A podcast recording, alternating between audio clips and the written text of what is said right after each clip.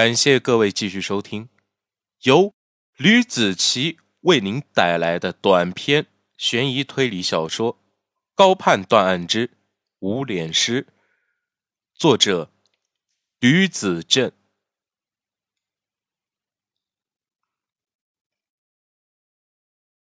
第六节，一人单挑八大汉，服务生都傻眼了。就呆呆傻傻的站在那，看着八位身材高大魁梧的保安扭打在一起。不出一分钟，就有人吃了亏。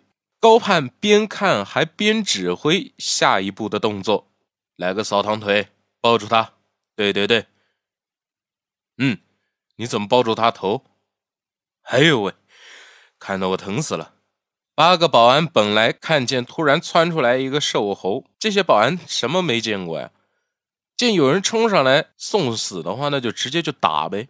于是就有一个人把他给绊倒了。可不曾想，眼前的瘦不拉几的猴子竟然身形那么灵敏，不出三十秒，就跟眼前的瘦子一起摔在地上，动都不动了。他们如果知道林耀的身份，恐怕也不敢轻易的上前。嘿喂，有两下子，摔在地上的保安挣扎了两下，便不动了，如一滩烂泥一样躺在地上。哎呀，可看疼死我了！高盼惊呼：“高大哥，你好歹是安静点的呗！”在他说话之前，剩下的保安有的跳下来了两位，见应战的瘦子居然还有心情在这聊天，顿时气就不打一处来，纷纷红着眼。嘿喂，你们怎么还发起狠来了哈？这么多人啊！他伸出手抓住了一个人的手，使用了过肩摔，手脚毫不凌乱的把第二个摔在了如泥一般瘫在地上的第一个保安的身上。那保安还没准备好，就感觉天地对调了。剩下来五个保安见这小子有两下子，便又跳下来了三个。那三个人如野狗一样的围住了护食的狮子一般，把灵药。给困在了中间，你悠着点吧。高盼从烟盒中抽出一根烟，叼在嘴上没有抽。从开打到现在，已经过去了一分钟了。现在高盼身旁的服务生都呆若木鸡。这瘦子可能打呀，看来我要赢了。高盼饶有兴致地看着服务生，点燃了嘴边的烟。他可是我们警校自由搏击和无差别散打冠军的散打王，在整个江苏乃至苏北地区。可以说，基本上是打遍天下无敌手啊！这是实际。最后一句话是对林耀说的。围着林耀的三个人十分紧张，可以说是这么能打的主，他们还是头一次见。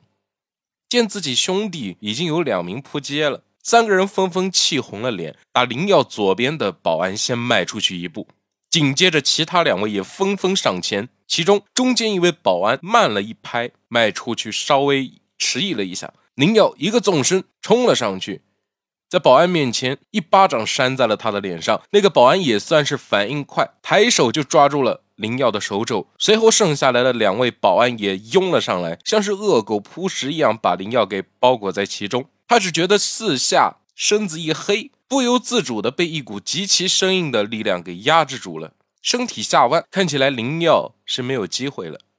其实并不是如此。只有在这种相对黑暗的情况下，才可以做出见不得人的招数。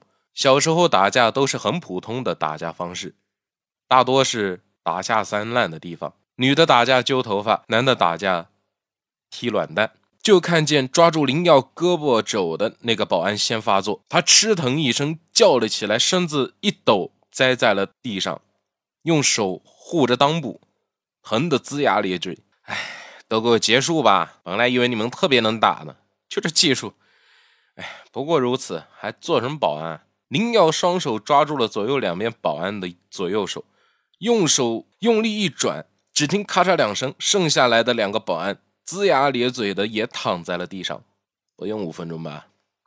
高盼吸着嘴边的烟，别打了，林耀，再打就要出人命了。围观群众连拿手机调出相机录像的想法都没有了，目不转睛地看着眼前的打斗场面，生怕错过什么精彩的部分。走，保安头头也算是长眼的人，扶起墙角躺在地上吃疼的兄弟，然后拿出对讲机说道：“经理，楼下有警察在闹事。”对讲机里传出来了一个女人的声音：“明白了，小张，好好招待一下警察同志，我一会就过去。”高盼没有理睬那些保安，带头的保安上前十分有礼的拦住了高盼：“这位先生，我们经理想让你和你的朋友留下来，一会儿他下来赔礼道歉。我们又没有什么冤，没有什么仇的，为什么要赔礼道歉啊？”我看这就免了吧。那什么，我还有事，先回去了哈。他有些无奈的摊开了手，示意无能为力。保安张伸出手拦住了高盼，似乎就要用硬了。而高盼可没有那么大的能耐可以打壮汉，转身便往酒咖内部走去。把那黄毛也带进来吧，我们被铐在这里，可都是为了他，可不能让他跑了呀。知道了，高大哥。林耀把吓得坐在地上的黄毛给拽起来，跟在高盼身后，找了一个靠窗的桌子坐了下来。不出三分钟的功夫，就看见在酒咖旋转式楼梯上下来的一个身着职业装的干练女性，下楼时被一位服务员搀扶着下楼，一副高高在上的模样。因为。穿黑衣服保安围在一起，所以很容易就发现了高盼两个人，加上那个黄毛。此时，黄头发的人撅着嘴巴，一副死不死的表情，盯着外面的风景看。他的脸早就红肿起来，眼泪汪汪的，小声嘀咕着：“我就来看琪琪的嘛，至于吗？她可是我女朋友，被你们像看毛贼一样看在这里，我跟谁说了一句啊？”还有你们，就不给我进来！我又不是没带钱，都是过来消费的。黄毛一副小人得志的模样，保安斜了他一眼。高盼耳朵也不聋，自然也听到黄毛说的话。你安静些，一会儿有你好受的。哎，你瞪我什么呀？高盼话还没说完，就感觉有一股淡淡的香水味儿剥离开酒气，钻进他的鼻子里。他侧头一看，旁边出现了一副。高傲容颜的美人脸，这个人正是从楼梯上下来、身着制服的女人。这女人一脸的谦卑：“这位先生，您对我们的服务不满意吗？”“不是的，那个只是看你们不太看管你们，八个人欺负一个人，哎，这算什么好汉啊？对不对？”林耀看向了穿制服的女人：“我是这里的经理，有什么事可以好好说。”大家都不要伤了和气。经理从上衣口袋里掏出了名片。这小孩我从进去到出来一直都在嚷着要进屋，你们为什么不给他进去啊？他又不是不给钱，你们是想隐瞒什么吗？高盼瞥了一眼黄毛，他说的琪琪是哪个琪琪啊？经理面容略微变得有些难看异常，不过很快便又恢复了平静。他正色说道：“琪琪他请假没来上班，这个是真的无能为力。我们不让他进屋的原因，是因为我们老板已经封府了，不能让他再进来了。昨天他喝酒后闹事，打伤了一名顾客，我都赔钱了。我黄毛站了起来，哎，你们酒店的东西啊，坏的坏，啊，没坏的，啊，我也是该赔该不赔的啊，都赔给你们了，对不对？”你们还有什么可说的？我来你们店里啊要人，你居然说没有？我琪琪都三天都没跟我打电话了，你们知不知道啊？你早告诉我他请假了没来，我还用费得着这个力气，这么多周折过来找他吗？啊，你说是不是？高盼心想，这是准了，墓园里的尸体定是这个酒咖里的陪酒女。你们这叫琪琪的，是不是就一个人呢？是啊。怎么了？经理狐疑的问道。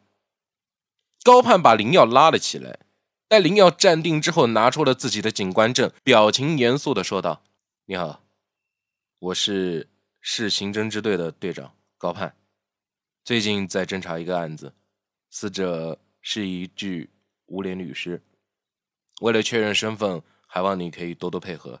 下面我问你任何一句话，都要认真回答，将来很可能成为破案的关键。